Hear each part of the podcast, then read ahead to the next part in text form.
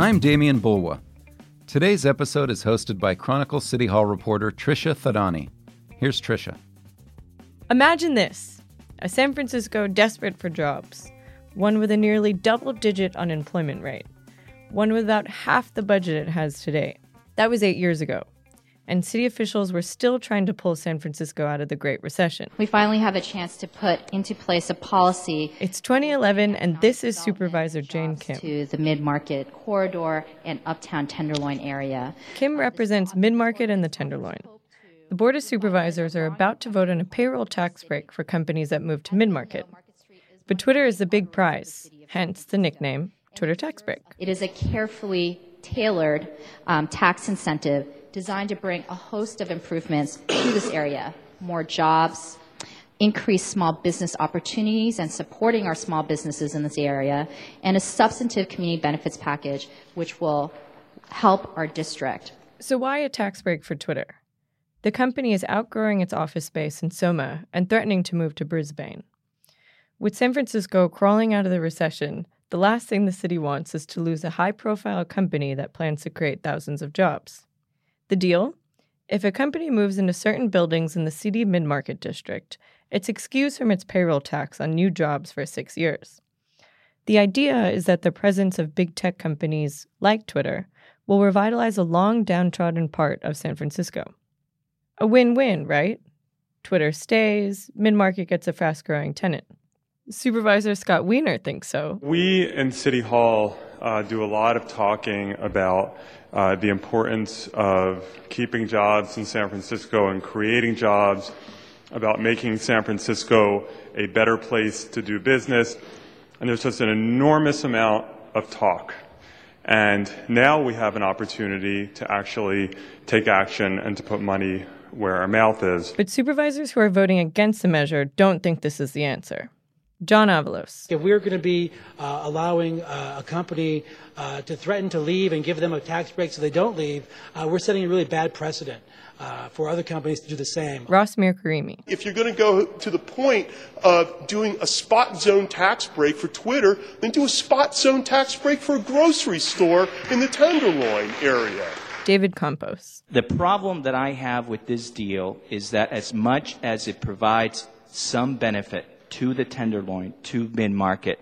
I do have concerns about the implications on other neighborhoods. The Board of Supervisors passes the tax break, 8 to 3.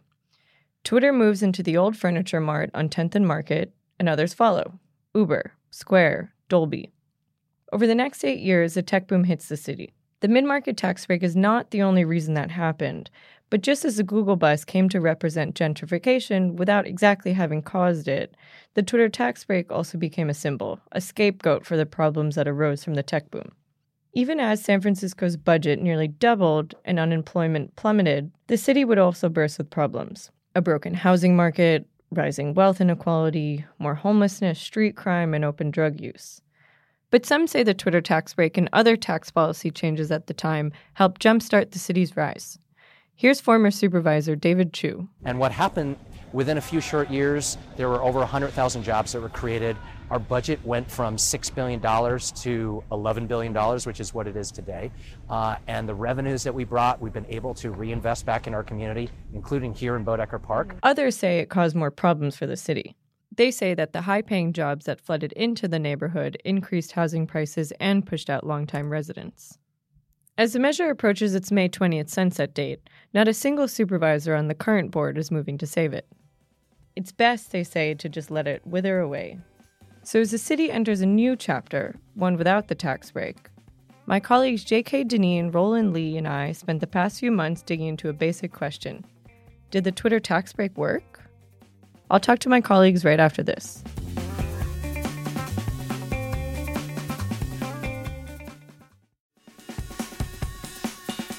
Welcome back to Fifth and Mission. I'm City Hall reporter Trisha Thadani. Metro reporter J.K. Dineen and business reporter Roland Li are here to talk about the Twitter tax break coming to an end. So, J.K., let's start with you. So, you focus on the streets and the tangible changes that the tax break may have jump started and how the conditions in the neighborhood have and haven't improved. Uh, so, to begin, do you want to first describe to us what exactly the vision that the board had in 2011 when they were crafting the measure? Yeah, that it would become this bustling grand public boulevard, a showcase of the best that San Francisco had to offer. It would become this um, mixed use corridor with housing, arts, theaters, uh, businesses, retail, social services, that rows of empty buildings, some of which had been uh, vacant for, for decades, would be restored and given a new lease on life, producing, uh, generating tax revenue for the city and making Market Street just feel wonderful. And to those walking down Market Street, um, it's clear that not all of that has played out. Eh, Um, but but how much of it? How much of it did? I mean, definitely the buildings. Um, uh, many many buildings were restored, and some beautifully restored. The um, the Zendesk building at ten nineteen Market Street um, is is gorgeous now. The Hibernia Bank building, the old State Comp Insurance building, is now home to Dolby. The um, the uh, SF Mart building, the old Furniture Mart, Western Furniture Mart, is now got this bustling marketplace on the ground floor and thousands of, of Twitter employees inside. I think if you walk down Market Street at, you know, 10 of 9 in the morning, it feels almost like New York City. There's so Mhm. many people rushing to get to work. Yeah, but then they go into the office buildings, and do they come out? Never. They're not allowed to. They have to stay there. So Uh, they get they get their lunch there and their laundry done and their everything that they need. And meanwhile, um, much of uh, the condition of the street have, has not improved, and Mhm. um, you know there's there's a lot of problems um, uh, with transients, with drug dealing, with people selling stolen goods. Yeah. So, so you spoke to some of the mom and pop shops there, and the people that have been um, in the neighborhood for a while. Uh, do you want Do you want to describe how they have felt about the changes in the neighborhood since Twitter and the other companies moved in? Yeah, I think some of the pioneers who who showed up right when when Mayor Ed Lee was was making all these promises and having regular press conferences down there feel somewhat um, let down. Uh, they thought that things would be a lot better than they are. Um, several of the merchants that I spoke with, who had been super bullish on Market Street, um, are uh, considering leaving. Mm. And and who are some of those merchants? Um, well, uh, Huckleberry Bikes, um, Brian Smith, who is one of the co-owners of Huckleberry Bikes, is is is possibly um, going to be uh, leaving before his lease is up. Mhm. Um, the owner of World of Stereo, which has been there for more than three decades, is is also um, probably leaving in the next year or so. Mhm. I spoke with uh, Muklas Marta from the World of Stereo. Um, he was excited about uh, you know some of the the plans that that Mayor Lee had for for Market Street, but um, in fact, uh, his experience has been that things have gotten quite a bit worse. Um, he uh, struggles with um, dozens of, of, of drug dealers, um, mostly cannabis dealers, um, right in front of his of his business every day. And with cannabis now legal, um, uh, it, they really don't have anything to fear from from the police. Uh, and so it's just more of a of a nuisance for him as he as he tries to attract customers and, and go about his day. It's getting really bad. You know, the the the hangout, the drug dealers. You know, it, it kill it kill our business. The, we you know we deal we deal with tourists also, and tourists when they see something like like the hangout, drug dealers, and what they do they they cross the street and they go on the other side and they they keep going. So we lose we lose the tourist business. So, Roland, when this uh, tax break came up, how big of a draw was it for the tech companies? So, of course, the big deal is that it brought in Twitter, which is now one of the most famous companies from San Francisco. And that really helped legitimize the area as a tech hub. You know, formerly it was more of a kind of civic center area, government, um, and bureaucracy, kind of office space area. Um, on the other hand, a lot of the biggest employers in the area, like Dolby, Uber, and Square, didn't actually receive any tax break because the buildings they moved into were still full back in 2011. So the companies I talked to said that um, transit, just being near BART, was a big deal. Um, the fact that the area was cheaper than the financial, financial district uh, was also a big draw. And some of them, like Zendesk, had an emotional connection where the CEO actually used to stay at the Hotel Phoenix in the area and he liked the Tenderloin and Mid Market uh, more than being in Financial District. Mm-hmm. With, with that emotional connection, would they have? Do you think they would have moved to mid market had it not been for the tax break? Um, Zendesk said that you know the tax break was wasn't even a consideration until after they moved in.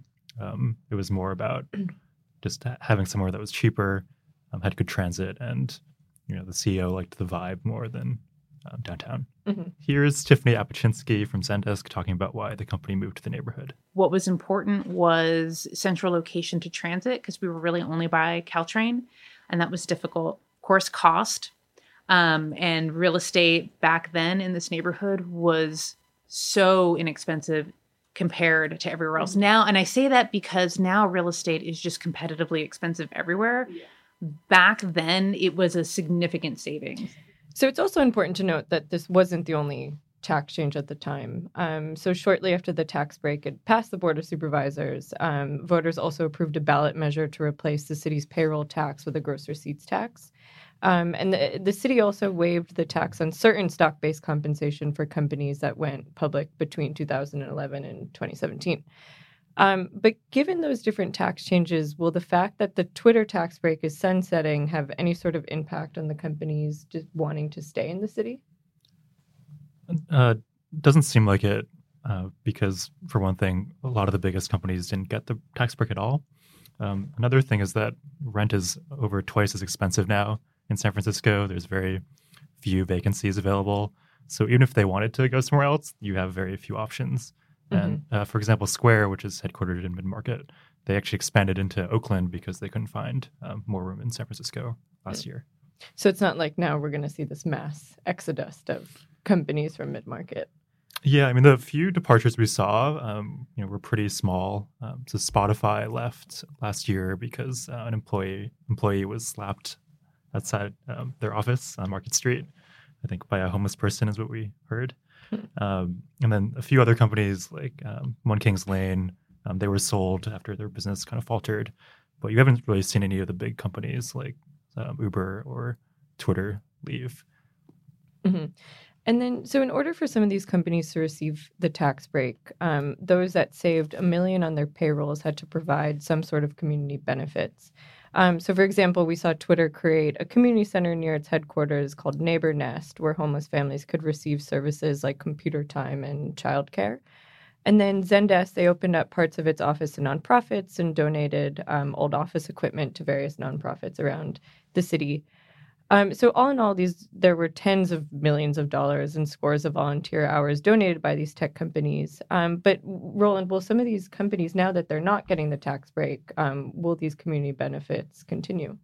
Yeah, so Twitter and Zendesk both told us they will keep doing the benefits despite uh, the tax break expiring. And here's Carl Robillard of Twitter talking about how they renewed their lease uh, at the neighbor nest. We're really committed to actually deepening the investment. So I think I think we really want to stay. I think San Francisco is seen as home, and this is the neighborhood that we're really rooted in. I think we would like to expand and imagine ways that we could scale this to other programs in the mission, mm-hmm. other programs close to here. But some of the people who I spoke to who are on the Community Benefits Council. So there was this council that was created um, with the legislation for the tax break, which was then responsible for overseeing uh, the benefits. So they said it was actually the biggest disappointment for them. So Sam Dennison, um, a Tenderloin resident who I spoke to, um, actually chaired this committee, um, and he said that the agreements basically had no teeth. Uh, so when the companies um, either under promise or didn't follow through on their commitments, the city really couldn't do anything.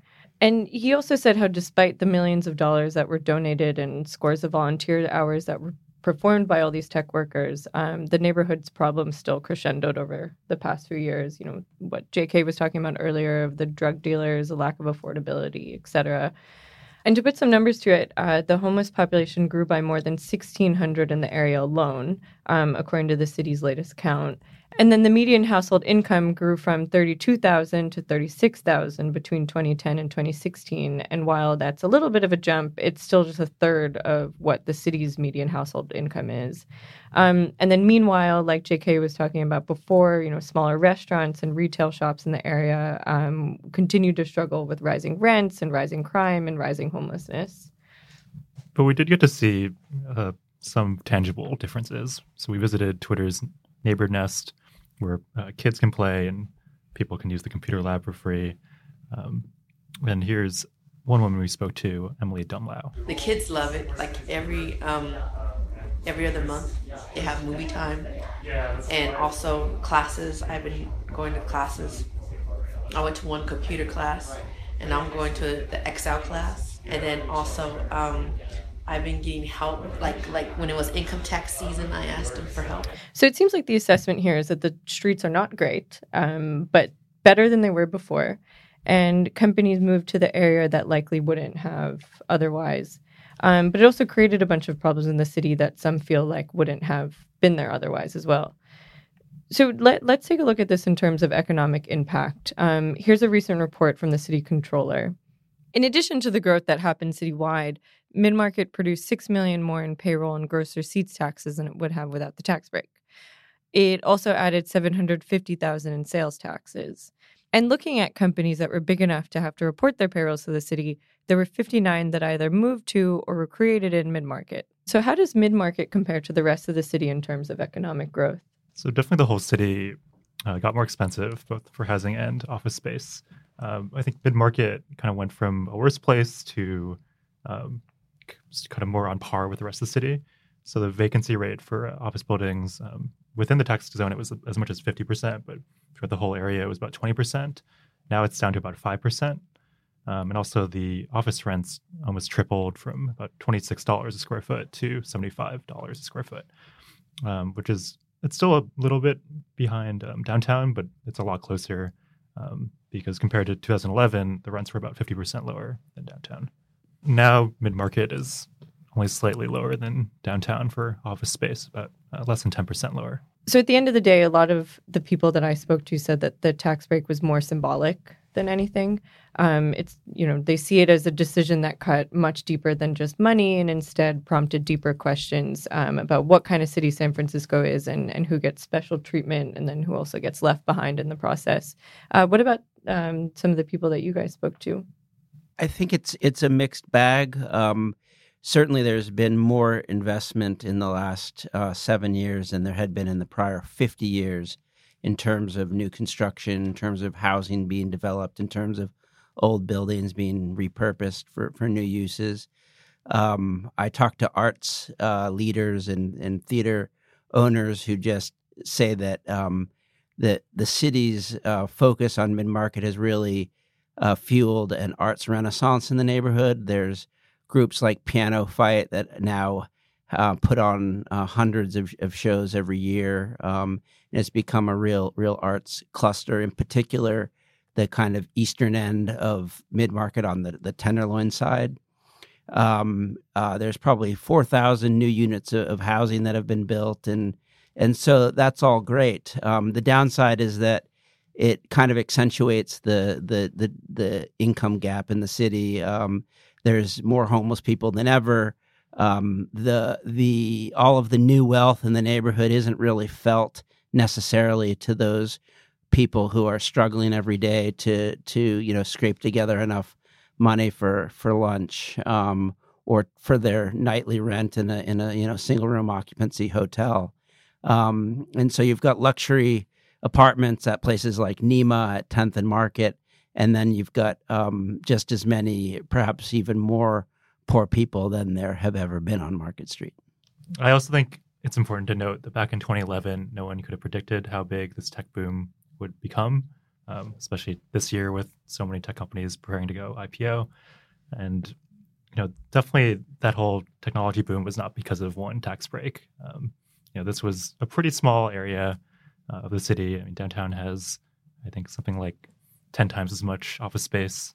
And a lot of the bigger uh, tech companies are not in mid market. So uh, I think the, the impact definitely changed you know, these blocks, but um, the entire economy uh, of the region has been transformed. And it's not just because of this break. So, despite having the chance to renew this tax, not a single uh, member of the board of supervisors was jumping to renew it this year. Um, but but is it is it too soon to put a definitive assessment on whether or not the tax break was successful? I think a lot of the big changes, um, especially on the eastern end of Mid Market Street between Fifth and Seventh, um, have yet really to be realized. Um, there are the three three big housing projects will deliver another thousand uh, units of housing. There'll be a couple more hotels. There'll be more new restaurants, new theater jobs for for people in the neighborhood.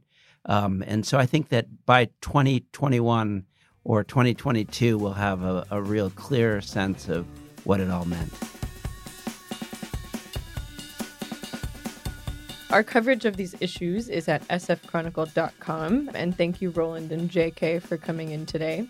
And if you're listening to this, take a walk down Market Street yourself and let us know what you think. You can tweet me at Trisha Thadani.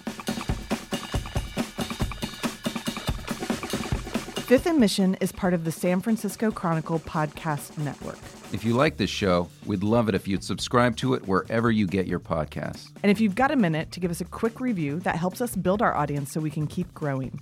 You can support Fifth and Mission and the newsroom that creates it with a subscription to the San Francisco Chronicle. There are print and digital editions. Find out more at sfchronicle.com/subscribe.